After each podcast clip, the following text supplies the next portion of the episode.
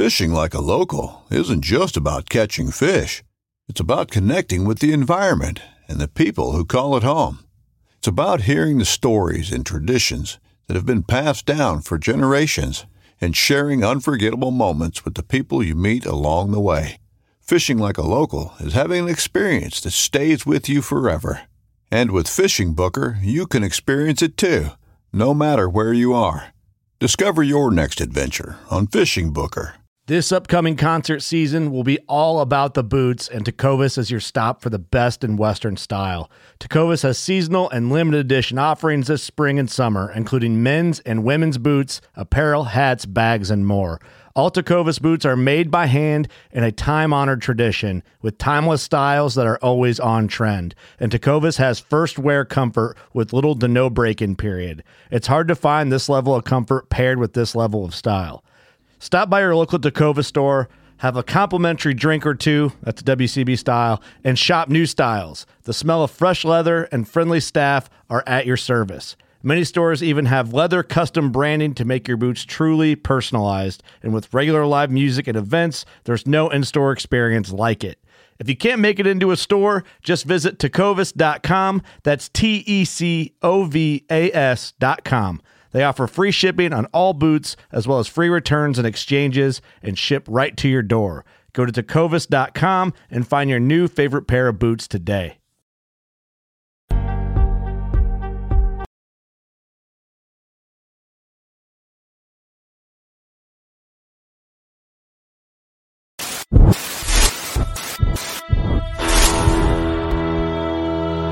Welcome back for another OG show live. Mr. Randall, how you doing? What's up, everybody? Welcome back to the Reel Down. Welcome back to another episode of Bass Fishing Community. Hi, boys and girls. Welcome to once again Bass Kayak Advance. Brother! This is the final cast. Another segment of uh, Chasing the Tide, your saltwater connection on the Paladin. Welcome back, everyone. Another episode of Feather and Fur. Your host, Grant. Welcome back to the Mindset Podcast. I'm your host, Crystal. Hey, and welcome back to Off the Water episode. Steve here with Adventures of Outdoors Women Podcast. Hey guys, welcome to the Rusty Hook Kayak Fishing Podcast. We're brought to you by Pelican Built Tough.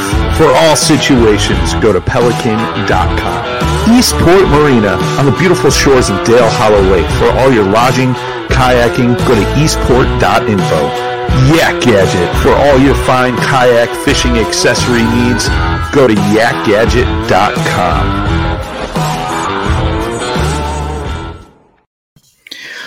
What's going on, everybody? We're going to do a very late um, headphones warning because I don't know if everybody else, that new intro was loud in my ears. Yeah, it was uh, it's a little raspy too, like a little gained out or I was something. fixing to say the gain is like, ding. Yeah. We'll uh we'll pass it along to the right folks. We'll get that fixed for y'all. But it was cool intro. So Yeah, very cool. the- yeah, very sick. Well, what's up, everybody? Welcome back. It's the Reel Down. It's me, Jimmy, and your boy Dan, coming back again. Talk some tournament fishing. Uh, just got through with uh, not long enough weekend. Uh, what about you? You had a little bit longer weekend. You did a little traveling, a little fishing. How was that? Yeah, for KFL, we went out to Hyco Lake, North Carolina, right on the. It's it's real close to Virginia. Beautiful area. Uh, did really well. I think it was 162 to 173. So we, we were we were close. Just needed a couple other big bites, but it was it was a good event. Yeah. Yeah, and yeah, it's just one loss, so that still keeps y'all in good playoff contention, right? Yeah, yeah, we're still leading the South, five and one. Kingfishers are five and one, and uh, this weekend, well, tomorrow morning, I'm heading down to Okeechobee to fish Benetti, Conrad cornbread spaghetti and the the, the copperheads. So, uh, so yeah, it's uh, that'll be a fun event too.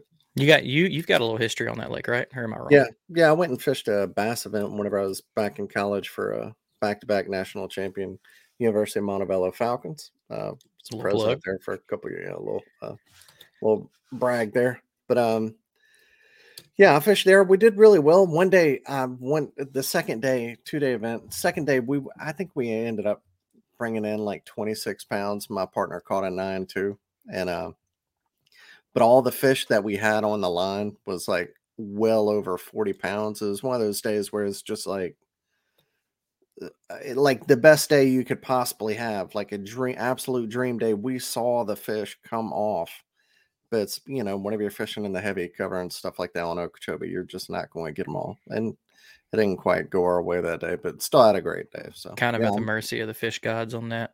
yeah, I, I've been so excited to go back. I, I- this is one I've had marked on my calendar all year, so I'm I'm excited to go, man. Yeah, it's still uh, high on my list. We I've been down there and went by that lake twice, and the fishing has sucked both times I went somewhere else. And I always wonder if I should have just stopped off at Okeechobee and went fishing in the grass, you know, uh, because Kissimmee hasn't been good to me, and the old stick marsh, which the stick marsh is great. You just got to have a little more time. Place is so expansive, and everything looks the same. So it's one of those fisheries you got to find that different thing. And I always say it: a map doesn't do Florida justice as far as size and distance. Yeah. Like, really pull your scale meter out when people you're looking at that people because what I thought was like a three mile jaunt for this whole area was five miles just to the first spot, and I was like, oh. Well, I didn't prepare this day for this, so. Hmm. But Same, yeah. same uh, with Okeechobee. It's, I mean, it's the seventh largest lake in in the U.S., but the biggest in Florida. I mean, it's it's obviously it's massive, and it's a giant like bowl. That's what it looks like on a map. and, it's, and it, it- it can get ugly out there with the wind. So you have to know what you're doing. They don't jump in the boat. It's it's. I mean, the fishing's great, and it really is like it's crazy. Whenever you get out on the lake on Okeechobee, because there's no houses, it really is like another world. It's it's like a wildlife preserve. It, it's amazing out there, but they do not jump in the boat. I mean, you gotta you gotta find them, and they're usually all bunched up in one area. So it's it's all about covering a bunch of water, you know. I have noticed that in the videos. When you see videos of Okeechobee, you might see a couple other boats in the background, but that is it. You don't see shoreline. You don't see nothing. Yeah. It's kind of cool. Yeah. Well, well, what we got Oh, for you I- I- tonight? I, I did want to say one other thing. Say it. There's been a little bit of KFL drama, which should not be KFL drama. A guy on, I just kind of want to set the record straight a little bit. I was going to ask you about this, so this Yeah. is perfect. A guy on on the the team I'm about to go fish against, the Copperheads. He had one MVP a couple of weeks ago. This weekend, he went, and this is all the information I have. So it's that you know I'm not involved in it, but I, this is what I'm being told is he got DQ'd because he wasn't wearing a life jacket. The person who he didn't notify, you know, it's not like he called the called anybody and said, "Oh, I forgot my life jacket today. I'm DQing myself." He went out there and the other team had to call it in on him. Had to have him DQ'd from that day. So he got DQ'd and he got so pissed off he started telling the other guy he was going to kill him. Threw was throwing baits at him and blocking him from fishing. This is the type of shit that doesn't go on in any league. It wouldn't happen in any trail anywhere. So whenever put it, I hate standing up for the KFL because I feel like I have to do it all the time because of people, the detractors want to say, oh, it's, you know, whatever about it. Somebody's, cra- if somebody is not, does some bad things on any trail, it's not the trail's fault. They handled it the best that they could. Greg, the commissioner, told them that if you don't do something about this guy, I'll I'll give you the time to do it. If it doesn't happen, I'm going to recommend to the owners group who will make a vote to have the man banned because you can't do that in any trail in this country. And the guy who he threatened filed it filed a report with the Fish and Wildlife Florida Fish and Wildlife. So it's it's on a report. So I mean it's real, it's in writing, it's documented. So I mean things are going on behind the scenes, but the Copperheads decided to let him go no one forced them to do it but it might have went to a vote where he was voted out because i would have voted the guy out. I'll say it right now. I like the copperhead guys. I like that team. I have a lot of respect for them going to go down there and fish against them i have no problem with those guys but to say that the league is wrong in this case and they have done some things that i don't agree with this is not one of those cases. So quit. Everybody mm-hmm. wants the drama and wants to blame the KFL. This is not on them. This is somebody who did some things he shouldn't have done and he got banned by his team. So there you go. I, I'm glad You can't was threat, you can't go out on the water and threaten somebody's life and and it be okay. Yeah, no, that's crazy. I didn't know that's how deep it got. I, I tried not to look into it because you can't find the truth in anything on the internet anymore. So I figured I'd, I figured you may know, but Every everybody has their own story, and I wasn't there on the water. I know a report was filed with the fishing game, and that's it's between him and the state or whatever else. So, you know, there you go. there we go. Well, what we got for you this week is uh drama free. Hopefully, I don't know. We haven't got to talk to these guys yet, so we'll find out. I see one of them smiling, so there might be a little drama back there. Oh, But um, that French Can- French Canadian drama. yeah. So They, what we they cuss at you in French. Uh, they just kill you with kindness, from what I hear. Uh, what we got today is the uh, Ontario Kayak Bass Trail uh, winners from Georgian Bay, which I just found out was also a, uh there was a Saturday event, which was that, and then there was a Sunday event, which was the Ontario Kayak Bass Masters event, which was on Six Mile Lake. So two different tournaments and same outcome as far as the top two. So, and I'm actually looking, is it the same? And they did finish in the same place. Let's make sure they didn't flip flop and I missed it. But without further ado, we got the the winner on the weekend, Michael Morand, and second place, Josh Hood. What's going on, fellas? Hey, hey, Thanks for having us on, guys. Yeah, thank man. I appreciate thank you. coming in uh kind of last minute. I was uh last time we've done the the OKBT guys before and I swore Mhm. the, the guys we've had on was central time. So I, I didn't know until you said something after we'd kind of already planned it that I was pushing y'all back a little later. So I definitely appreciate y'all giving us your time to tell us about how things are north of the border because definitely somewhere I haven't got to go yet. And uh, I, I've up until the last the first time we had y'all on or the OKBT guys on, I think two years ago. I didn't know y'all bass fished up there. I thought it was always just too freaking cold for that up there. So It's it's funny. I've seen Canada twice. Once from Niagara Falls and once from Port Port Angeles up in Washington State. So like the opposite. I've seen the opposite ends of Canada from the U.S., but I've never crossed the border. It's, hmm. it's crazy. I don't know. You got to do it. Yeah, I, I don't know why I didn't. It's it's doesn't make sense. Come and visit. I, I will for sure. You Oh, got a yeah, yeah. passport? Yeah, yeah. I need- yeah, I, I don't know with the COVID regulations. Is it is it all clear now where you can just go I think you're, I think I think you're good. You just need a passport though. As long as you got one of those, you're good to go. Yeah, ah, those good. things are overrated. No, I don't think you could get over the border at all now without one. I hear I hear stories from buddies' moms and stuff from back in the like seventies and eighties about like going drinking in Canada overnight and stuff like that when she used to live up in New York. And I, it's like I just don't think you can do it that easily anymore. You can't just like Yeah, cruise on over, you know? I You, don't think you just show your uh, driver's license anymore and get back. no, it used to be a birth certificate, and then uh, na- then it changed to passport. That's I wish, you know, God rest this lady saw my best friend's mom.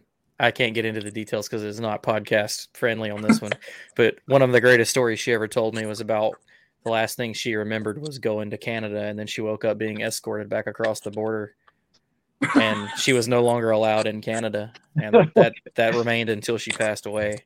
Wow. Uh, I should have asked for more detail. I got some details. Uh, there's a lot more questions I had that I was just too in shock to ask. But but anyway, we're here to talk about bass fishing up in y'all's way, and I want to know all about it. So we will start with Saturday.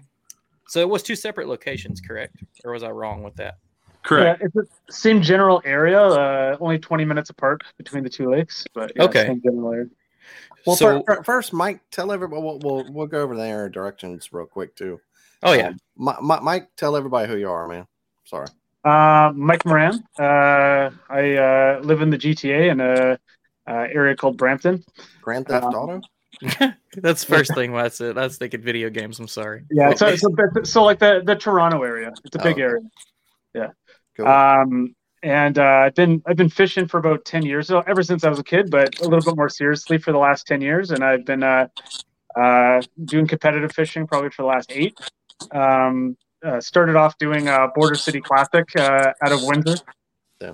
uh, and then uh, started doing uh, the uh, OKBT. Uh, um, its first year, I think, was uh, 2018, and uh, yeah, I've been really enjoying it.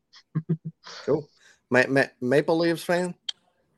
Uh, sure, but I grew up in Windsor, so I'm a little bit more of a, uh, a Red Wings fan. But Oh, okay. uh, right- we're right across. The, I, grew, I grew up right across from Detroit. Gotcha. The Red Wings and Preds. That's my jam. Josh, Red Wings are looking mighty good. Yeah. Potential. They got a lot of good rookies coming up. Yep. I can't they've wait. been they've been bad for so long. Oh, I know, but they look so good. They've been bad, but I love like they're one of those like historical teams, man. You look back at the players, like some of the, the names that's passed through the Red Wings, stacked, man. Oh, I know. Well, Josh, before we get this becomes a hockey podcast, which would happen, uh, tell us a little bit about yourself. Yeah, so um, obviously you said it before. My name's Josh Hood. Um, I'm from Barrie, Ontario, which is about an hour north of Toronto. It's pretty much directly in between Georgian Bay and Toronto. Um, I've been fishing all my life ever since I could walk, and I think I started tournament fishing about three years ago out of a kayak. Um, but I got the bug of competitive fishing probably when I was in my late teens, early teens. Of just there's a local derby um, float fishing for steelhead actually, and uh, I didn't catch anything, but I won a prize, and the adrenaline got me hooked. So, There I you mean, go. It's all about the giveaways, man. That's oh yeah, door prizes are king. Uh, well, now that we got the introductions out, I'm sorry I passed by that. I, I get so genuinely into talking to you guys about y'all's area just because it seems so just like unreachable for me. yeah. Like I don't know. I printed off a map for you, so like we could get pretty descriptive if you want. So. Yeah, I'm, I'm sitting here looking at how it's. Are there any boundaries? Good Ye- lord. yeah. So, are you looking at Georgian Bay right now? Yeah, here I can bring it up. yeah, we can share the screen on the map, you, and if you you can. can share the screen, that'd be great. Oh, we're about to get a, a lesson. I'm excited. Do I need to bring it in for you, Dan, Yeah, or will? Yeah, All right, here it on. Here we go. There you go. Okay, so you're looking at the huge Georgian Bay itself. Uh, zoom into the southeast corner towards Midland. Do you see Midland down there? Yeah.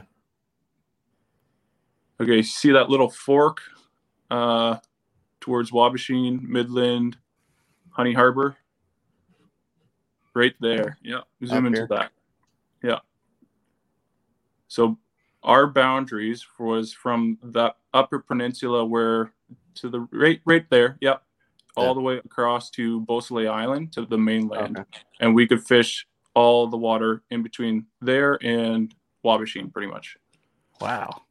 Okay. All right, so for everybody all up in that's here. uh, not watching this, that is still a absolute shit ton of water. Yeah. That's Yeah. that's crazy. Well, okay, Lots of since you different opportunities. Since you've got the map and you seem very familiar with the area, give us a breakdown of that area, like what kind of fishery it is, what what the lay of the land is, you know, rocky, grassy, you know, just a little bit of a description. Um, so it's kind of interesting because it it lands pretty much right on the border of the Canadian Shield. So if you're familiar with that term, it's pretty much just all rock. It's bald rock um, with, uh, I think they're deciduous trees. Um, so like pine trees, cedars, um, and then to the south part, it's like they call it the St. Lawrence lowlands. It, it would look like similar to New York. Okay. Um, yeah, it, it's like farmland. There's a lot of agriculture. Um, the good part of New York for anybody wondering. Yeah. Yeah, yeah. Not not New York City. No, no, no. um, but for water, uh, it's Mike. It was fairly clear. It's not like Simcoe clear, but it's Yeah, I thought the clarity was pretty good. Uh, I would say uh, that there was at least five feet. I would say maybe in most parts. most Maybe parts maybe, like maybe maybe it dropped to about three in some areas. yeah like i was seeing so i was fishing a sandy flat area um, and i could see down like eight feet barely Mhm. um, but i know like on the outskirts of Beausoleil, where you got like the currents coming in and out you'll you'll be able to see like 20 feet in early Mhm. summer I'm so jealous of all that northern clear water. Yeah. I just I want to experience that so bad to be able to. I mean, it's like sight. Like only time I sight fish really is in the spring here. You know, spawners, and Right. it's mostly just because you know they're up shallow doing that business. Like that would be nuts to. excuse me, nuts to be able to do that. You know, year round. Because I'm I'm taking I'm not taking a guess. I looked at the pictures, covered up with smallmouth. You know, and there were Pretty much every lake is. Yeah. yeah. Y'all caught some really, really nice ones too, which we'll get into. But um so yeah, that, that's a really good breakdown. I appreciate the detail. I, I like to nerd out a little bit, so your your detail on that was fantastic. Um before we get into the fishing on that, I would Mike, if you want to, tell us about the location of the Sunday event on the Six Mile Island. Uh, yeah. So uh, I only uh, I only had a day to uh, pre-fish, but I uh, uh, chose to pre-fish kind of the southern end. Um, probably the most um uh, you know the, end with like the most habitation. So there's lots of boats, there's lots of cottages, um, as opposed to the northern end where maybe it's a little bit uh, a little bit more wild.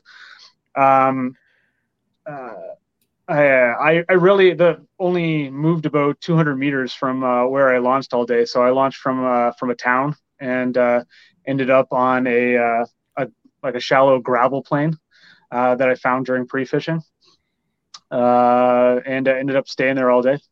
Um, my my pre-fish was uh, uh, pretty rough. It was uh, probably you know 30 mile per hour winds and uh, like three foot swells coming off of the big bay.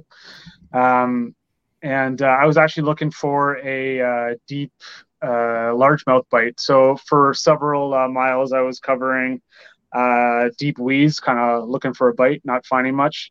Um, and then when I ran up on this spot, it was uh, a transition area from like uh, that that huge area of deep weeds uh, into uh, sand and gravel and mixed weeds.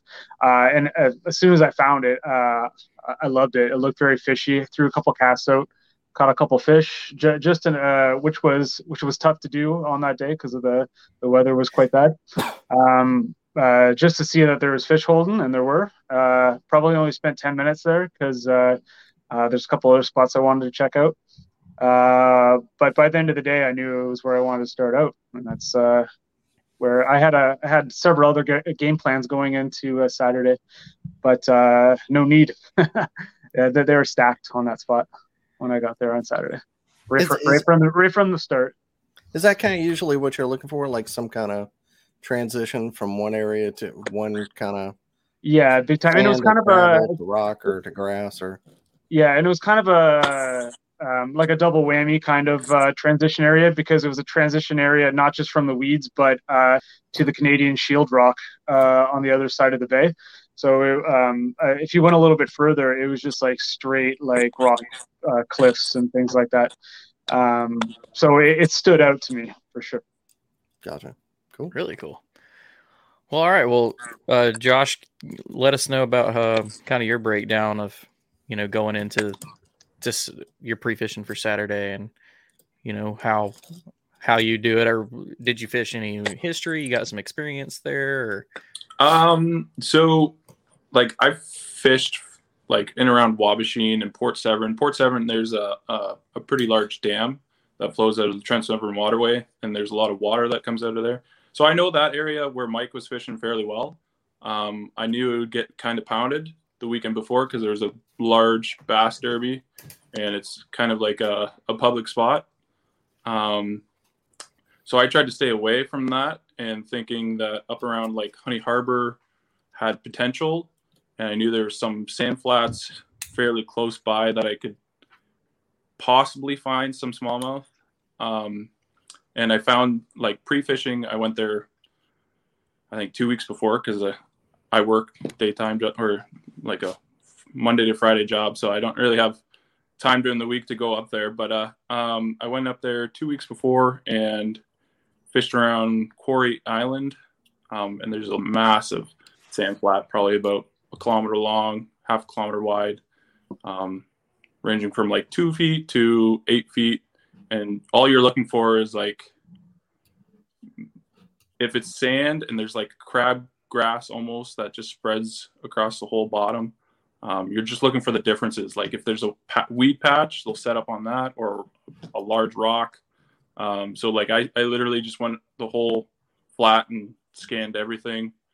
Didn't really catch any fish in practice, but I knew it had potential, so worked So out. just some kind of ice like isolated cover within a, a flat. Yeah, so like with smallmouth up here, on a sunny day and dead calm, they'll move up into like three feet, five feet. So I knew with the weather coming up that they'll probably be move up. I just didn't know that they would move up in that area.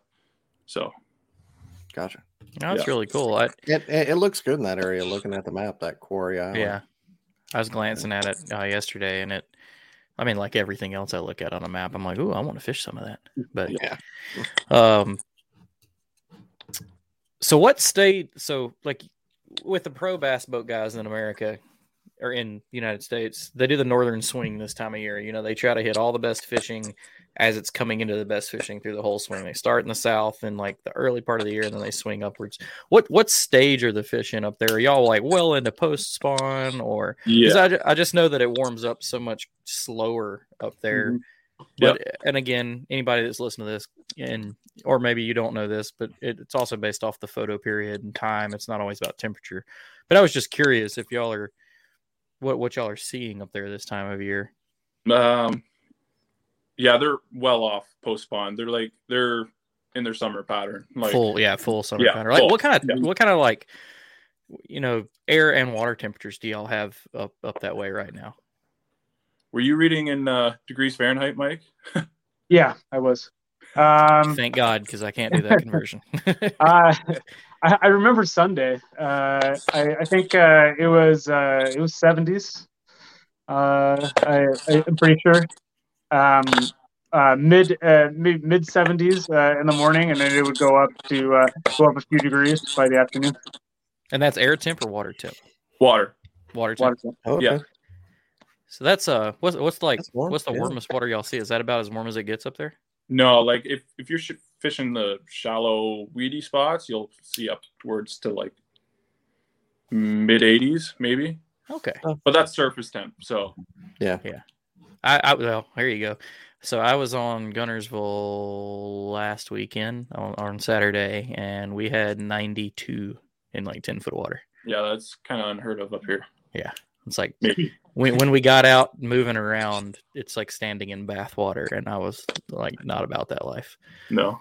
That's crazy. I just was curious. I just I, I didn't know if y'all are that much slower in the the the cycles of fish as far as like pre spawn, post spawn, you know, summer going to the summer haunts. But that's really cool. There's a, a nice bridge of the gap for this guy that doesn't know anything about the whole Canada game. Yeah. Anytime we have people on north of the border, I, I look and it's man, it just all looks so much fun to fish. I'm I'm sitting here looking at the map. It just really got to get up there. It looks so good. I Got gotta it. I've got Yeah, I've got to fish past like I don't know. Let's say I fished Wisconsin, so I was up there. I was wanting to say Yeah, you fish fished north north. of us then if you fish Wisconsin, That's a good point. right? That's a good point. I think the Mississippi River was just a little bit different, though. Uh, it's it was that was a which at the same time this would be a whole new ball game. But the sandy, I've said it before, sandy bottom throws me for a loop. I don't know why. I'm so used to like I like like hydrilla grass, chunk rock, you know, submerged stumps. Right. First time I got on the Mississippi River, and I was like, everything's sandy, and the currents was like where I was at. The current switches directions like four times in between all these little islands and stuff like that. And I was just like, "Man, I don't know. I'm just here. I'm just gonna donate this money to this tournament. No chance in hell for this guy. but uh well let's get like- into what's Go that? ahead. No, No, no, I, ahead. I was going to say I would like to visit there at least once in my life. So it's if you go for nothing, I mean, obviously you're going to go for the fishing and fishing Yeah. the, the Mississippi River. It's a fantastic place, but just La Crosse itself is beautiful because that's where we were, Lac- La Crosse, Wisconsin. Yeah. it's it's literally a town just built around fishing. Like it's Mm-hmm. so cool, and the people are great. You've just felt like you're at home. Nobody was like, "Oh, you're from the south," because I'm from down here in Alabama. I'm a long way away. uh, Dan is too, actually, Yeah. but really cool place. I, I feel like, and you, I don't think I've ever talked to anybody that's gone up there and been like, yeah, I don't think I'd ever go back to La Crosse. It wasn't that great. Everybody loves it. That's why everybody was bummed out this year that none of the big kayak trails went. Uh, they've they've hit it like three or four years in a row and then just completely ditched on it, and that's just Doesn't hard. Hobie have one up like the Fox or something up there? Yeah, that's the one coming yeah, up. this weekend. Oh yeah.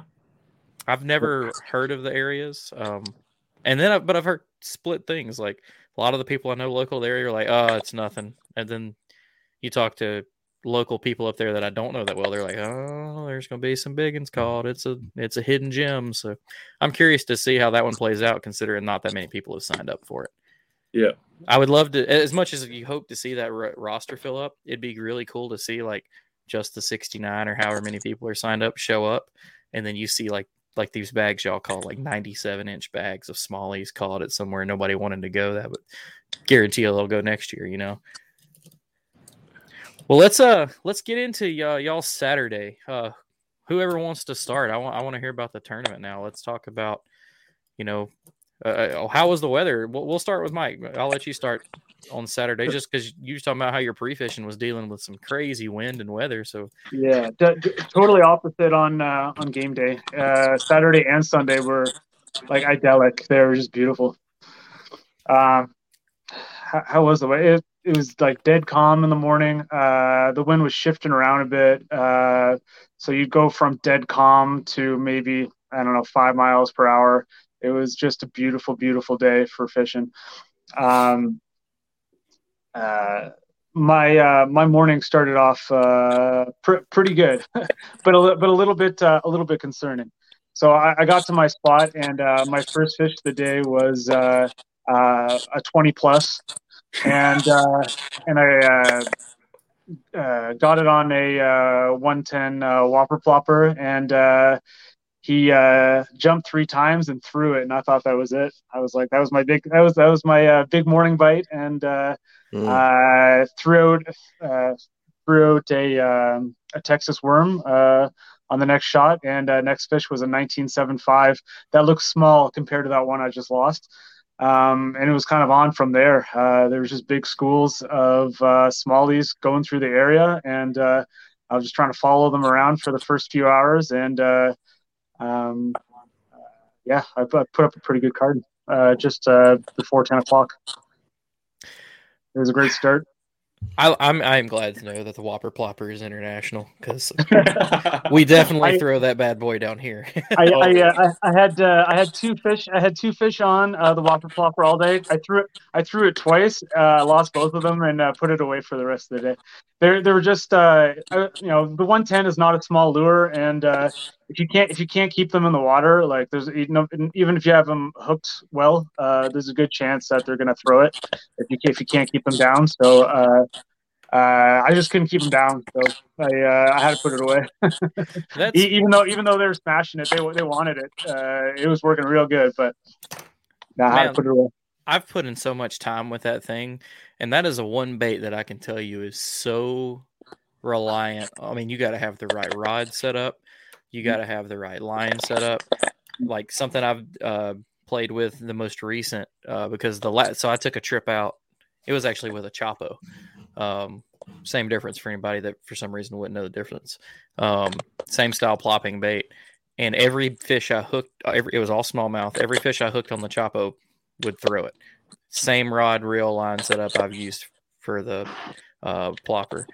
So this most recent trip, I upsized the hooks on it Mhm. just as much as you could without it, you know, being able to swing into the, the actual prop. Mhm. And I did not lose a single fish, like Good, whether good. they got airborne or not. So maybe I've unlocked the secret finally with that freaking bait. Because I'm like you, if I get three on and they both flop, that bait's not coming back out of that box all day. I don't care if they're biting it or not. But I'm, I'm making notes right now. I couldn't tell you what size it was on the 110, but I know that it's. If you looked at my, or was it no? It's a 75 Whopper Plopper on on this one. Um, if you look at the hooks on it, you would think it's ridiculous because they look so disproportionate to the bait, but it still runs exactly the same. It takes a little bit more to get it moving. Like you have to kind of like rod tip up to get it cruising. Mhm. but I I can honestly say and swear I've done that on uh, two different ones, and I haven't lost because well, one was the Whopper Plopper seventy five, one was the Berkley Choppo, not the big one. I don't know what their sizes are. I can't remember, but uh, and the same thing. You know it it just seems to pin them now because I, I think that they come with decent hooks factory, both of them. Yeah, they do. They're sharp. Yeah, especially the Choppo's super pokey. I got a hole in my thumb right now from doing that. Um, but yeah, and uh, do the same thing on your spooks too. If you throw, I don't know if y'all throw them walking baits up there for smallies, but upsize the hooks two size on your all your spooks and thank me later because go to trick there. But anyway, so you had a smashing day one, um, and looking at it, he's not even kidding about having some big bites. My man's got a 21 inch smallmouth on the board, and I'm so jealous. That's such a big fish. Was that so? The 21 that you landed, do you think the one that you lost at the beginning of the day was bigger than that? I I think it was pretty comparable. Like I, it was definitely over 20 inches. Like I, I can't, I can't say for sure. All I know is that I caught the next fish was a 1975, and it was, vi- it, it jumped as well, and it was visibly smaller. Um, but uh, th- that's kind of the way that my day went. Like uh, it was the kind of day where you could afford to make uh, some pretty terrible mistakes and still do really well. I lost uh, at least three fish over 19, um, and, and I guess my only regret of the day is I got stuck with a, a 17.75. Like the day, like the that number could have been easily like uh, you know 90, 99. Uh, so it, it was the kind of day you didn't have to be perfect. Sun, Sunday I had to be I had to be good on Sunday. Sunday was was pretty tight, but uh, um, not Saturday. So I'm gonna throw it out here that me asking you if that fish was bigger and you saying an honest answer is the most Canadian thing ever. Because if you asked any American man, was the one you lost bigger? Oh yeah, it ate it. That was a 24 nine pound smallmouth, and you were new, new Canadian record probably. I think. Yeah, you were completely honest, and that's just the very Canadian answer. So good job. Well, Josh, what about your day one, man? How how was yours? Were you smacking on them like that too? I just want to make something very clear. Mike had a card that is like unheard of up here, like a 97 and three quarter. That by 10 o'clock, that's like unheard of. Catching a 21 incher, like it's It- it actually- ridiculous. It actually set a new uh, it set a new record for the uh, for the tour. set a new record for the series. So yeah, that was that was the big reason I leaned this way. There were we I looked at two tournaments that we were going to decide between, and then like I guess I missed it the first time because what we do is we try to find the biggest tournament that happened, uh, and so I saw the amount of anglers first, and then when I clicked back on it when Dan said, "Yeah, your pick," and I was like, "Wait, what?" 97 and three quarters. And I was like, it's got to be largemouth. And I clicked that first picture and there's a 21 inch smallmouth. I was like, yep, nope, calling these guys. Like, need to talk about this.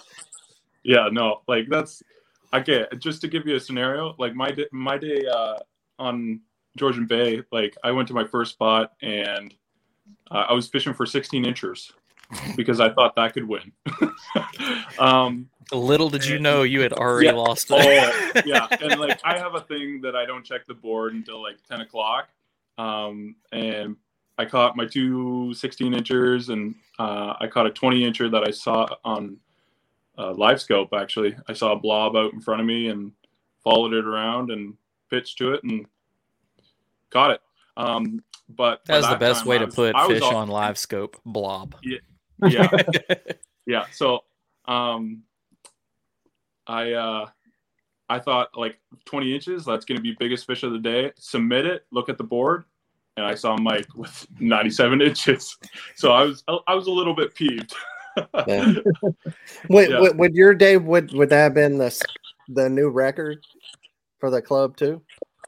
93 no i had uh 95 i think back in the spring um Oh, fishing for smallmouth out of northern lake like up up yeah, by yeah, North and, and- and you won that one, right, Joe? yeah yeah so Um, I, I think Josh also gets uh, props because his uh, uh, his drive broke, and Oh, uh, you- so, so, you- so you Josh uh, Josh was paddling a uh, a PA twelve uh, for both tournaments and uh, and manned up and uh, and got it done. yeah Uh, Wow. it was very impressive. I think it's Yeah. damn funny that the first thing Dan said was, "Oh, so you have a Hobie." That's that's so messed up, but it's so true. I, I have a Hobie, so yeah. Oh, yeah, Oh, you you can have say. Yeah. Why? If, why? If if I mean, you obviously fish a lot of big water up there. Why the twelve instead of a Why? fourteen? Yeah. It's affordability.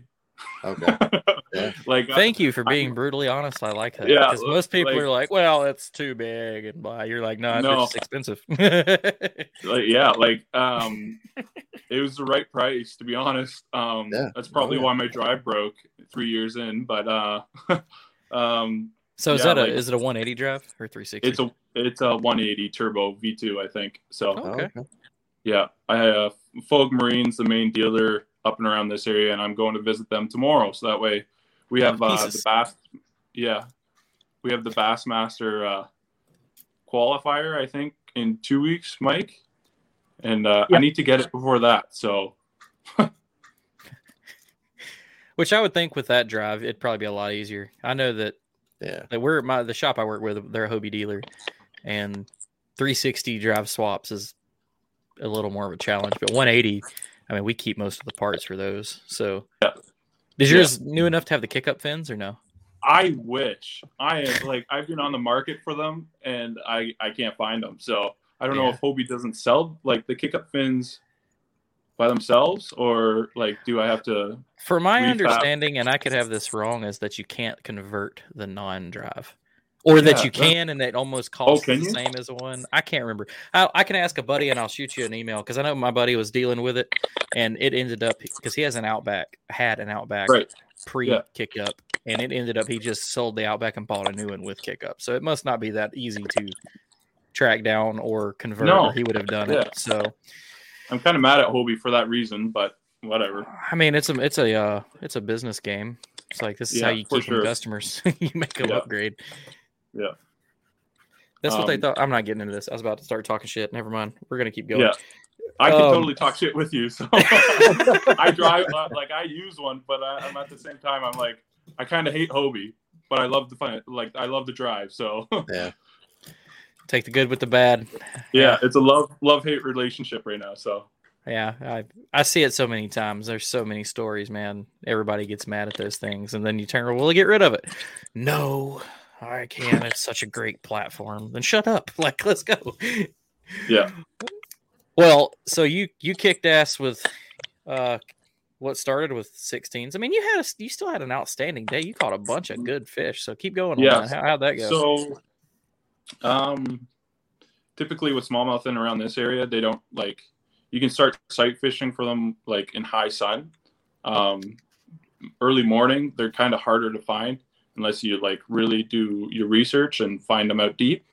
Um, but uh, so I was I was fishing some shallower shoals like from five to ten feet, kind of with isolated rock out deeper and all I was catching was 18 or not 18s, 16 inchers, uh, a couple 12s that I never even put on the board. Um, and then uh, my drive broke probably around 7:30.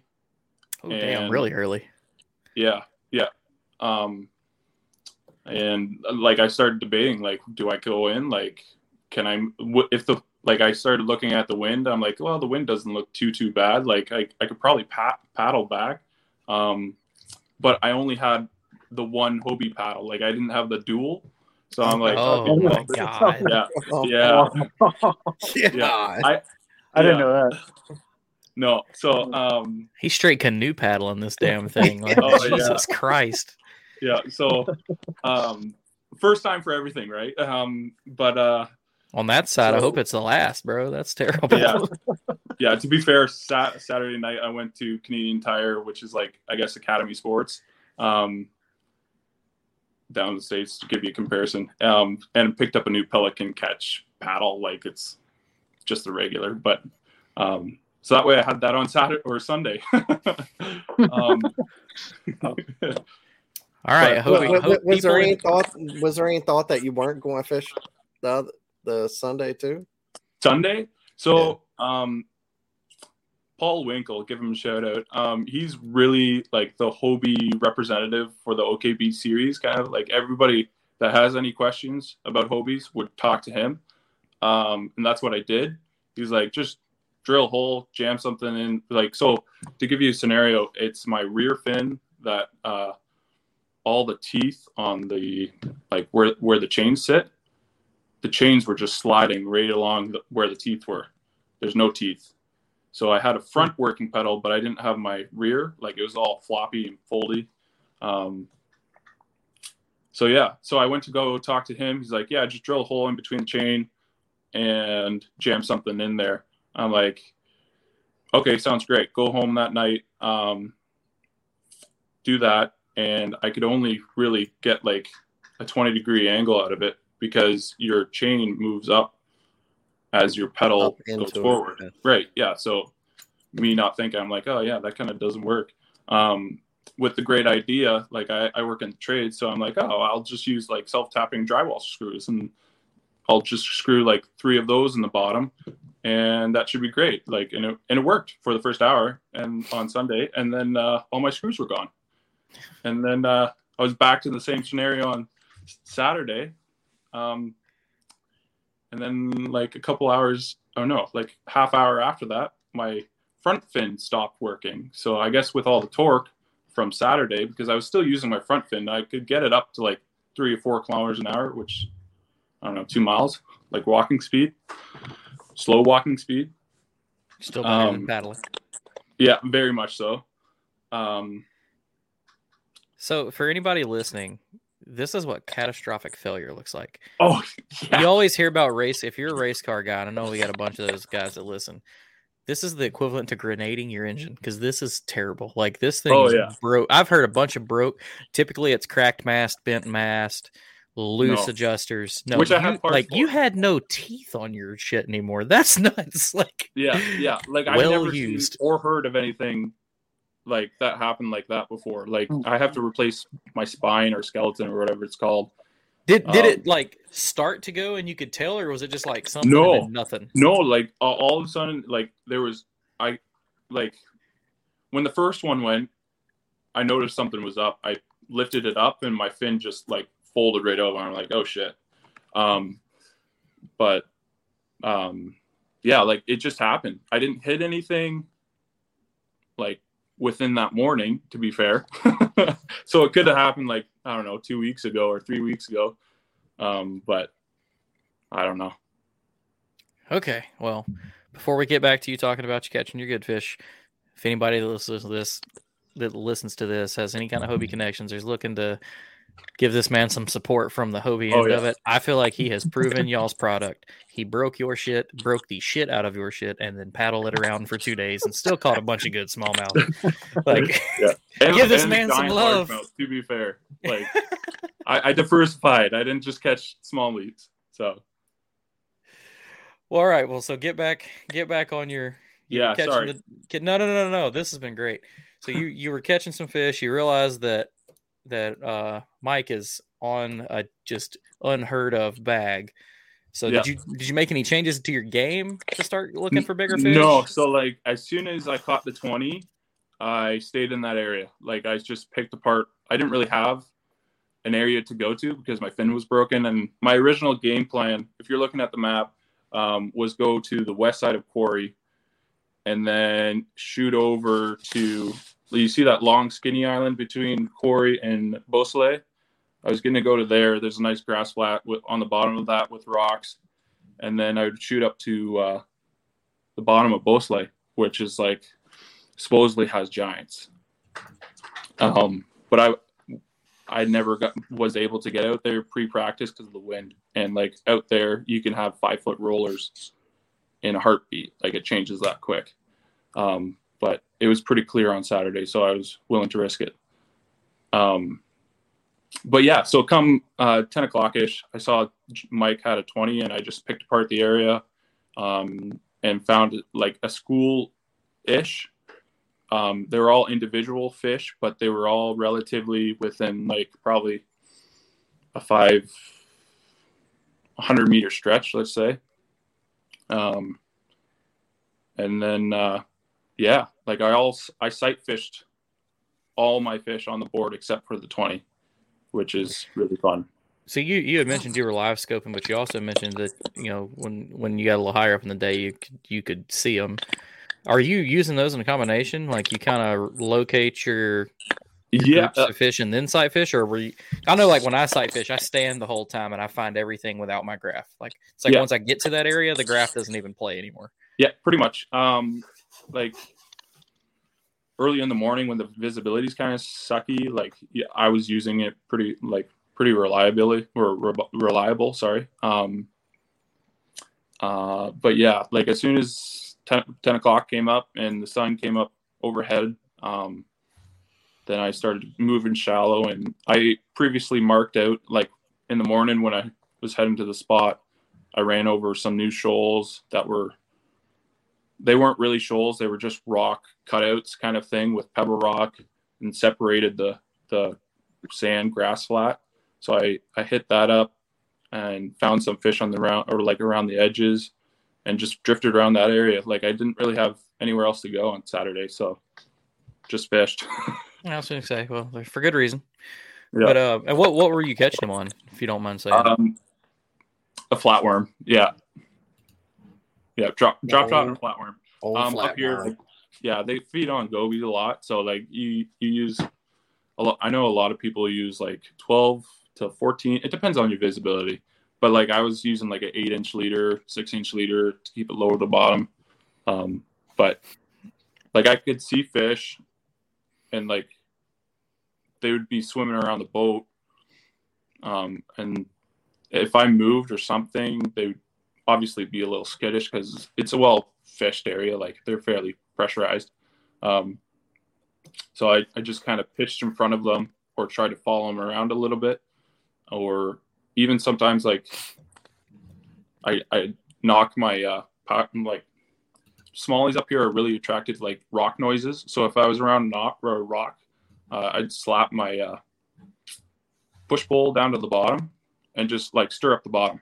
And that's like, that would draw in some fish. So Huh. yeah, that shit don't work here. I'm gonna throw that out there. yeah, it's pretty neat. Like uh, in the spring event, I had a bedding fish, and like this is how I got onto that kind of thing. Like, um, and I've used it a couple of times, like just fun fishing, see if it worked. Um, but yeah, like I was on a bed of bedding fish. I knew it was there, and I put my pole down, and it started like attacking my boat. Put my pole up, and I was still in the same area, and like was totally docile. Like, so I don't know. It could just be a me thing, and it's just a hypothesis. But like, I don't know. Seems to work. Uh, That's Been an doing this show for three for- years. I've never heard that before. I yeah, I know, right? Like, I don't know. Like, I know they're attracted to rock noises because it's crayfish, right? So like, Yeah. Right. um, Clicking ev- and- every single time like something stirs up on the bottom, then who knows? And everybody always says, well, let's keep in mind here that smallmouth are not the smartest of all of the the black bass species. We Yeah. always we always talk about how stupid they are. You know, their friend gets caught and all of them follow him up like, "Oh, what's happening to what's happening to Carl?" oh, that's the thing that took him away. I'm gonna bite it too. Yeah, I didn't see any followers on Saturday too, which was kind of surprising. Like I was expecting to find a school, and they're all individual fish, and maybe that's why they were bigger. But um, they were all relatively in the same area. Well, that's awesome. Well, you did. Uh, Mike did put a, a whole lot of gap on you, which was just like you said, unheard of fishing up there, numbers wise and size wise. But you still had a fantastic day with 93 and a half uh, for for that day one. So still a killer job.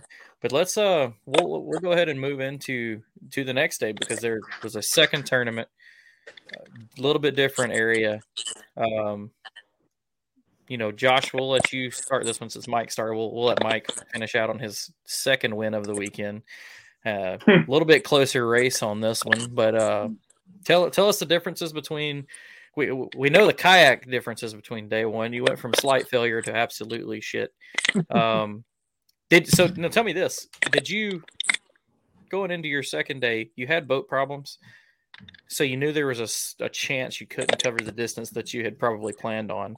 Did you Oh, go yeah. ahead and change your game plan to stay relatively in an easy paddle area just in case the worst happened? So, um, my original game plan was to fish like I launched out of a launch that n- not many people knew of, and it, it's kind of like a, a back road launch. Like not many people with Hobies would feel comfortable launching there because you literally slide down side of the road in between rocks.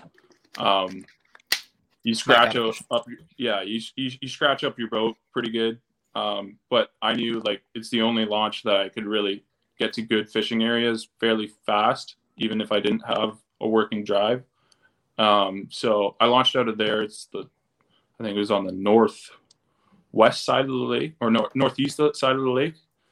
Um, and then I came around the one point, and there's a, a series of shoals um, that were fairly close to where the main inflow of like the the water like the main inflow for, of the lake came in so i knew like if fish were around that area then they would be pushing up on those shoals in the morning um, it's totally different than like the great lake fishing because it's like a tea colored almost in some areas in some areas it's like really clear and I, I to be fair like it's it's six mile so they have like it it's can be muddy and it can be tea and it can be clear in some days. you just never know, like because it's coming in from the Trent Severn Waterway, which it, it, pulls from a lot of different water water bodies. Let's just say that. Yeah. Um, yeah. So, um, came around the point. It was like six o'clock. It was the first shoal. Uh, I started spooking some bluegill. Um, 601 picked up top water walking bait. I think um, black Sammy. Uh, I think it's called. Yeah, Sammy. Um, pitched out like horrible cast and caught a 20 incher. So I'm like, it's gonna be a good day. and then uh, so I picked apart that area because it was a top water bite. Missed a few 16 inchers, 17 inchers, um, and started to waste time pretty much. Like I, I followed, I caught a 16 incher in like 60 feet of water because um, I started following a live or sorry, uh, a bait school off the shoal. Um, so that I don't know if they were smelt or minnows or whatever. Um, but the smallmouth were chasing them around. And I caught a smallmouth off that, which I thought was pretty interesting. 60 feet of water, smallmouth, top water. Um, and then by 10 o'clock, I didn't have a card filled. 10, 11, started to go back to my launch. I'm like, well, might as well start calling it a day. Fished the uh, shoals again and filled my card with a couple 16s. I think a, uh, and I think a 17 maybe, and then uh, went on the other side of where I started my original, where I caught the 20 from, pretty much I don't know, 200 meters away, um, and caught a 1975 largemouth on a jig. So that was that was pretty much the last catch of the day, I think, for me. And that was 11 o'clock. So it was a slow, totally different day. Yeah. Yeah. Yeah. Like I had lots of opportunities in the morning to probably have a 90 inch bag, but I just couldn't capitalize. Like I lost a lot of key fish on a jig too. Like I had some smallmouth that would follow it out and they eat it. I had one like that literally ate it at the side of the boat, jumped over my boat and hit the side like the gunnel and popped right off. So it was hmm. probably like a 17 oh, incher. Yeah. Yeah, it does suck. That's my yeah. kind of luck. Yeah. Well, but I was happy of... with the, the 1975. I think that was personal best largemouth for me. So it was a fish of the day too, right? Yeah, big fish of the day. That's Congrats. awesome. Yeah.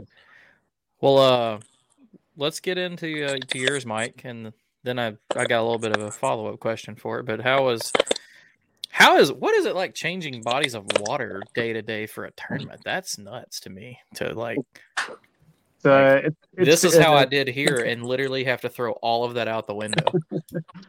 and to go one two again. That's crazy honestly, it's just it, it's just fun. you know what I mean? Uh, uh, the saddest thing for me after a tournament is if I don't have one right after.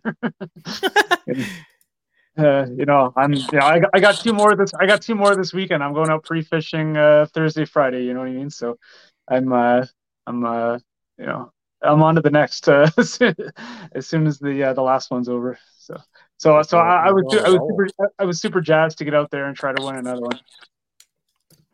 Well, tell tell us how you did it. Uh, how did you Um, approach this this body of water on this day? Well, I only pre-fished it uh, one day, and I, had my five-year-old in the back of the Hobie too.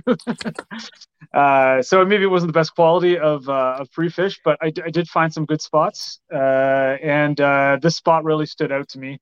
It was it's a bottleneck between two sections of the lake. Uh, the only way to get through for boaters is through this like very narrow bottleneck, and I tend to have really good luck at these kinds of places where um, the fish are also forced through that uh, that spot as well. Um, and I, I don't know. I, I just find that smallmouth really love uh, turbulent water uh, in the middle of the day. And I'm talking like every 15 seconds there was somebody like full throttling through uh, this uh, this narrow pass. Um, and uh, I, I don't know what it is about boats going through narrow passes uh, in smallmouth. Like maybe uh, they're uh, bait fish get uh, get injured or something because uh, a lot of times I'll just wait until a boat goes through and then I'll cast after the boat has gone through and then there'll, there'll be smallies there um, uh, feeding. Um, uh, the morning, uh, so so basically, it's a lot like the first day. I probably didn't move more than uh, you know 500 feet uh, all day. I stayed in a, pr- a pretty small area and did a bit of a circuit. Uh, my morning bite was pretty similar to uh, Josh's. There was uh, feeding bait fish, and they were getting slammed on surface by uh, by largemouth. So I would I was just kind of the sea- the gulls were giving them away too. I was kind of just like darting from spot to spot in about uh, 10 to 15 feet of like deep weeds, uh, and they they were coming up and, and hitting bait, and I was uh, I, I just had a, a Texas Cinco with a five aught and uh, was just waiting until I saw um, largemouth surface, and I was like just throwing at them. And uh, that's how I got my first fish of the day, which was uh, my big one, which was a 19 inch uh, largemouth. Um, and then uh, uh, So when things, that- slow, when, when things of slowed down a bit, I, I covered a little bit more water with with the same bite with uh, the whopper plopper and got a got a 17 inch doing that. What was you saying, Dan? Uh, throwing a Cinco at schooling fish, then, huh? Uh, yeah, like I, I think I think they were probably individual uh because they were kind of like spread out. I don't. I think they were individual big ones coming up. Um, and, and really, I'm just throwing that Cinco with the five aught hook because like my hook, my uh, my. I'm just hoping that they're gonna go for it if they're in uh, heavy feeding mode, and uh, I love my hookups with like a big five aught, uh, you know, uh, worm hook. So uh, so that's generally what I'm what I'm going to throw in that situation. Uh, like and, and I and I have better things to throw, but uh, I just especially from my uh, experiences the day before, I just wanted good hookups. You know what I mean? I, even if I got less hookups, uh, I just wanted to bring those ones. Uh, No, um, no, no heartbreaks. You want them to get them in. Uh, exactly, exactly, and and I could tell they were big, so I was uh because the uh the surface splashes were were pretty significant, so uh um I wanted to make sure I got them in. um and then after that uh the pattern changed a bit, so uh um it was uh kind of deep, maybe 15 feet uh, gravel bottom for a big section during in this narrow pass with weeds on the side and uh, kind of just did a big circuit of this area and i kept reloading and reloading and reloading. Um, i saw some bigger fish. I, I think i saw one over 20 that that uh, I, I worked on for about an hour until he left the area. I just couldn't get him. Um, uh, I he would I was throwing a lot of uh, heavy Ned rigs, so like uh, some pretty heavy uh, Ned rig on, on pretty heavy weight um, uh, to, to get it down that deep, uh, nice and quick. And uh, I, I kept getting him to come chase, but uh, I was getting 14 inch after 14 inch. Uh, who was getting it before him, and he was coming up chasing uh, with them, and uh, Little uh, bastards. Try, trying to get that fish off as quick as I could and throw back at him, but uh, I just I, I couldn't I couldn't get him. I worked on him for about an hour. Uh, but uh, with that pattern, I got uh, I pretty much got the rest of my bag. That's Um, awesome. But, but but but it was a bit of a grind. So uh, Josh was beating me up uh, until the uh, the board shut down an hour before uh, the tournament was over, uh, and then I, I, just kept grinding it out, and uh, uh, eventually uh, an area reloaded that I hadn't been to for a while, and I got my 17.75 that I needed. without that fish, I was I dropped down third. So, wow. so that that was an important one. I, I, needed everything. I didn't lose any fish. I needed everything I caught, so it was, it was a good day. Yeah, that's killer. So the the, the follow up question I had for this was, you know, you mentioned Josh that 1975 was your PB uh, largemouth and you know big fish of the day. So does this particular body of water have the size caliber fish to get in those upper 90s like y'all did the day before yeah. or is yeah, or is this yeah, like a probably. jamming day on this so it does get better out there like if i if i had working drive i do feel like I could have got a like not upper 90s, but a low 90s. Like it's not it's not like uh it's not a 97 inch bag, but it's it's a 91, 92 maybe. So but, still got still got enough of the good ones. Yeah. And so, and relatively speaking, is is like a 19 and three quarter bass just is that like really big for y'all's area, or do you hear about the big 21s and 22s up there and up? No, it's that's a large large sorry, that's a large largemouth. Um, but yeah, smallmouth always get bigger up in around this area. So right, there are the 20 inchers and probably 21s in some of the lakes up here, but you really got to find them. That is so crazy to think about. That like it's like smallmouth dominated. That's really cool. Yeah. But at the same time, I don't know if I could go over somewhere you can't catch one of those like big big ones. Y'all need to come down and fish the south some. Like oh, I was I was planning on it. 20, 23 inch largemouth on a frog. Yeah, highly recommend. I got a second cousin that lives down on Alabama or down in Alabama on on one. Is it the Coosa River? Yeah, that's that's, that's yeah, where I live. Yeah, so he he has a, a boat boathouse, I guess they call it down there, um, or lake house, uh, on the Coosa, and I guess I gotta go visit him because I've heard some good things about the area. yeah, the Coosa, you're gonna get on some like Magnum spotted bass. Uh, oh, really? Eh? Oh yeah, it not quite smallmouth fight, but damn close. Yeah. Um, if you can get up, if you're if you can make a tr- like a good trip out of it, you could go there, drive a couple hours north, hit Lake Guntersville for giant largemouth, Largies. swing down to Pickwick, Pickwick and catch some of our river smallies or our lake smallies. Probably not as cool as y'all's, but they're still they're still nice. Yeah. Uh, Dan could talk on that. I've caught good river smallies like up in the creeks. Dan's caught some of those footballs offshore because I can't do that. But yeah, how do they like set up offshore down there for you guys? Um, honestly, I don't ever target smallmouth on the Tennessee River. It's always just fishing ledges, fishing for uh, for largemouth, and then I just happen to come across smallmouth too. Sometimes they group up in the same areas, or if you're at behind the tail races at a dam, they'll yeah, yeah, they did they do get up there. So yeah, yeah, not I wouldn't say you know just typical ledge stuff and behind dams and stuff like that. Nothing. I, I would definitely That's say the too smallmouth. Yeah, yeah. I'd definitely say most of the smallmouth that I've like been on the boat when they're getting caught like that is definitely tail race, like he's saying. Occasionally, like you'll find a school set up on a ledge, and it may just look like a smaller school, and you can like crank to them, and it you end up pulling them up, and it's smallmouth. And I never pull them up because I don't do that, but uh, yeah. that's usually how it sets up as far as that. I, I stick to the skinny water smallmouth, which what Mike was talking about uh, out at Six Mile, like the, the, bottleneck, heavy current. Something you were saying, Mike. I've noticed the same thing too with with smallmouth for sure. When a boat goes by, if it stirs the bait up, mm-hmm. that's oh, the yeah. one trigger they need to start just crushing on them. Mm-hmm. Yeah. Uh, I definitely haven't used it to my advantage as much. I usually am in areas that where the current is the boats couldn't get to anyway. But that's something to keep in mind, especially you know for all, all our listeners out there. That's a really good little ticket to to keep in mind if uh, Yep. you are fishing for smallies in areas where you've got some, you know, like you said, turbulent waters due to a bunch of traffic in a small area that could really fire them up if they're in the area.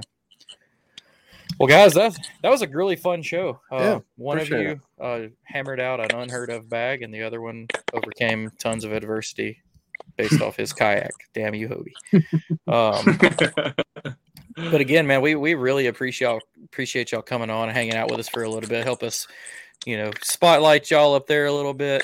Let everybody know that kayak fishing does happen up there, and they y'all do catch some some killer bags. And oh yeah, uh, we, I'm sure we'll have, uh, you know, hopefully we'll have y'all back on soon because we do. Uh, I think since we first found out about it, I think I've had somebody from the OKBT trail on every year uh, since then. Cool. So I'm sure you know y'all keep kicking butt. We'll have you on, uh, have you on again. But yeah. uh, this is where we get to the show. You know, we want to let y'all uh, shout out anybody that helps y'all out as far as sponsors or family or anything. So, uh, Josh, if you want to start, if you got any any shout outs, or if you want to shout out in a negative way to certain branding right now, I'll let you do that too. no, no, no. I think I've, I've chirped them enough already, so I'll, just keep it at that. Um, no, I, I'm I'm not really sponsored by anybody. I um, I'm, I'm I just fish because I like to fish, and if anybody's wa- willing to sponsor me, then I'm totally open to that. But uh, I do have like I'm a brand ambassador. They give me free clothing, and I just post so, uh, post stuff on social media about them, and that's pretty much it. I wouldn't really call them a sponsor, but it's uh, True North Strong. Um, they're a cool local company up here. They support like uh, tobacco free living. Um, and it works in my kind of lifestyle because it's like um, spend more money on fishing gear, right? Like if, if you're not uh, spending on smokes and stuff. So, um, Amen. uh, yeah, like kind of fits in my kind of lifestyle. Um, but no, I'd really like to thank my uh, parents. Um, they've been really supportive of me these this past year. Pretty much, I've I've been able to take a couple days off from work, um, and at least do one day of practice for every tournament. So, and that's really helped me out this year. I haven't really been able to do that in the past, so it's kind of just got me familiarized with some local bodies of water, and yeah, Awesome. Cool. Yeah. What about you, Mike? Uh, a couple people. First of all, my wife. Uh, 'kay, we we do have uh, well, we have three we have three young children. One one of them uh, being a newborn. So just just the fact that I'm able to go compete, uh, honestly, is uh, uh, a big uh, blessing, and uh, I'm very lucky to be able to do it. Um, and uh, of course, John Dean, who uh, without which we uh, wouldn't have these great opportunities to uh, go out and compete and do what we love. So Yeah, thank uh, you, John. thank you, thank you, John, for organizing uh, these tournaments, man. Yeah. Awesome. Thank you. Shout That's out to all the guys that I was fishing alongside too, like uh, Brady Williams. He's a buddy of mine. He helped me launch in the morning at Six Mile because it it is kind of a crappy launch, and um, Big Mike on uh, Georgian Bay. He was he was helping me out on Georgian Bay, making sure I got back to the launch okay. So that that was great. That's nice. That's awesome. Yeah. Well, it's nice to know you cashed a few checks that could go straight over to uh, baby diapers and stuff like that, Mike. So that Yeah. money that money was well Yeah, spent it's- already. it's unfortunately not really going to fishing stuff. Yeah. Three know how kids. is. God bless you. Yeah. Live the dream while you can, because comes college and other crap that's going to take all that money away from you. So, well, guys, we appreciate y'all so much coming on. We are going to let y'all get out of here, and we hope to see y'all back. And you know, good luck on y'all's future tournaments and ventures in in kayak fishing. Thank you. Thanks for having us. Thank you. Maybe you can Peace. come visit us. I hope so. I'm gonna hit you Deal. up if I make it to oh, Canada. Oh, yeah, you're first totally. person I'm calling. Okay, sounds good. all right. See you Bye, guys. Have a good one. That was awesome. Don't get the. Don't they get free college up there? Shit, maybe I don't know. I don't know. I, I don't know. I just I like I cold might- weather. I like bass fishing. Yeah. They've got both. They seem cool. They like beer a lot. I, I just need to move up there. Yeah. My kid would being a hockey player. He, I know he'd love to be up there. Oh my god, yeah, he would be like, Yeah. oh, that'd be awesome. Well, uh, yeah, that was a good show. I, that one was that one was really fun. Crazy big big bags of smallmouth one day, a whole bunch of adversity. I can't I can't get over him one one stroking a uh, an oar at that point basically to paddle around a PA. my man's was was dialed in. At least it was a 12. Yeah, I don't think I'd do that with a 14. You'd have to have like shoulder surgery if you did that with a 14. Yeah. That's nuts. Well, uh, we are going to get into the tournament review part of this, and I'm going to do my best because the first thing we're going to cover is the the ninth Hobie Worlds Fishing Championship that just happened in Sweden. Um, I, I didn't realize it was two separate events because there's two sets of winners. So Don't ask me. yeah, I have no idea. I'm going to read off the one that I know happened correctly. So, the ninth Daiwa Hobie Fishing Worlds in a mall was a pike and perch combo tournament, three day event, 42 anglers from all over the great world. First place, Stian Slora with a combined total of 776 centimeters. Don't ask for that conversion factor because I don't have it. Uh, second place was Florian Linaire with 764. And third place, Torje Schindler with 677. All Torjay. I probably said that wrong, but we're going with it. Uh, you know, c- uh, congrats to all the um, American guys that went up there and had fun. I saw some cool footage from that. Uh, I did see Mr. Lambert showing one of those boys what rubbing looks like in a race. Uh, he put a big pit maneuver on, Yeah. on one of the Swedes out there. That's awesome. But And, uh, uh, now Ron, Champion won the Angler's Choice. So yeah, congrats next to him. he gets Fish Hobie Worlds again for free. So Uh, cool. if you if you haven't listened to the podcast the OG show did with him, make sure y'all go check it out. It was a great show. Um, but uh, again, congrats to those guys for going across the pond and making America look good from the kayak. Um, can't wait to see where the next one is, and can't wait for the Pan Am that's coming up in Mexico. But uh, the next tournament up on the, the block was uh, the Queen City Kayak Bass Fishing Event, uh, Lake Norman. Um, it's a charity event, and they were only allowed to use provi- provided baits for the event. I didn't get any other details on that, but that gives you a little bit of a, uh, a challenge. 111 anglers. Queen City is doing the four fish limit that we like. First place, Trent Gatewood was 71 and a half. Second place, Kevin Rutherford was 71. And third place, Thomas Furr was 69 and three quarters. Um, next up's the Mid Atlantic Kayak Bass Fishing on the Shenandoah River. 26 anglers. First place, Nicholas Mazza with 79 and three quarters. Second place, Victor Hendricks, also with 79 and three quarters. Uh, lost to the big fish on that one. And third place, Dave Thompson was 78 and a half. Next up was the Mountain State Kayak Anglers uh, Mountain Lakes event. There were 33 anglers, three fish limit. First place, Blaine Winners with 50 inches. Second place, Heath Mullins with 49 and a half. Third place, Travis Harper with 49 as well. Uh, oh, no, 49 because they were not the same, dumbass. Sorry about that, folks. Uh, next up was the All American Kayak Series the Lewis and Clark Lake two day event. 31 anglers. First place, Kyle Richardson. Kyle, sorry, Kyle Christensen with 170 and three quarters. Second place, Jeremy Brands with 169. Third place, Gene Campbell, 168 and three quarter. Uh, next up was the Sticks uh, event, the Nebraska Kayak Series, also in Lewis and Clark Lake. Uh, 32 anglers in that one. First place was Jeremy Brands with 89 and a half. Second place, Kyle Christensen with 87 and a half. And third place, Jeremiah Brush with 83. Uh, moving on was the NSKA event on Beaver Lake. 40 anglers. First place, Justin Brewer with 89 and a quarter. Second place, Jordan Rosenblum with 88 and three quarters. And third place, Kyle Long with 84 and a quarter. That's the natural state kayak anglers. Sorry about that. Uh, next up was the Idaho kayak bass fishing tournament. I don't know if we ever done an Idaho one. Uh, no, Mm-mm. Hmm, may have to holler Iowa, folks. Iowa, but not I've done Idaho. Iowa. Yeah, I don't remember Idaho. Idaho kayak bass fishing tour event on Hagerman, uh, which is Snake River. Uh, 25 anglers, five fish limit. First place, Skylar Talbot with 84 and three quarters. Second place, Michael Mumford with 77. And third place, Kyle Zimke with 74. And that was it, folks. Not too bit too much going on in that tournament week. I know um, Hobie's got the Fox River coming up. KBF's got one more, I think, in a next week before the championship comes up in October. Uh, Bassmasters got the Pickwick event coming up. Uh, I think that's October as well, actually. Yeah. Uh, might even be the same weekend as the national championship. I can't remember. I want to say that there was a they come they are on top of each other in that one, but who knows? But yeah. we appreciate everybody coming with you as always. It was a great show. Um, we'll have something else fun and interesting next week. sure you'll see mine and Dan's ugly faces again. And I don't know. You got anything else, brother? Speak for yourself.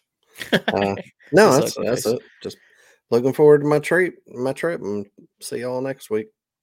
Heck yeah! Peace. Thanks for tuning in to another killer episode here on Paddle and Fin. Be sure to drop a five star rating, a thumbs up, or smash that subscribe button on any platform you're listening in on. Be sure to check us out on Waypoint TV, waypointtv.com. Make sure you sign up for the Fantasy Kayak Fishing League at paddleandfin.com forward slash fantasy. You can support this show through Patreon, patreon.com forward slash paddle and fin. Don't forget to check out the website paddleandfin.com. Catch us on YouTube. If you got a question, comment, or want to see a future guest on the show, be sure to email us at paddleandfin at gmail.com. Shout out to our show supporters, Yak Gadget. You can check out all the fine kayak accessories at yakgadget.com. Pelican Professional. For all your cases, coolers, and lighting needs, go to pelican.com. Rocktown Adventures, your Midwest premier paddle sports destination. Go to rocktownadventures.com. Eastport Marina, the beautiful destination on Dale Hollow Lake. If you're looking for lodging, kayaks, kayak accessories, or anything fishing related on the beautiful Dale Hollow Lake, go to eastport.info. And Jigmasters Jigs. When in doubt, get the jig out. Go to jigmasters.com and fill your tackle box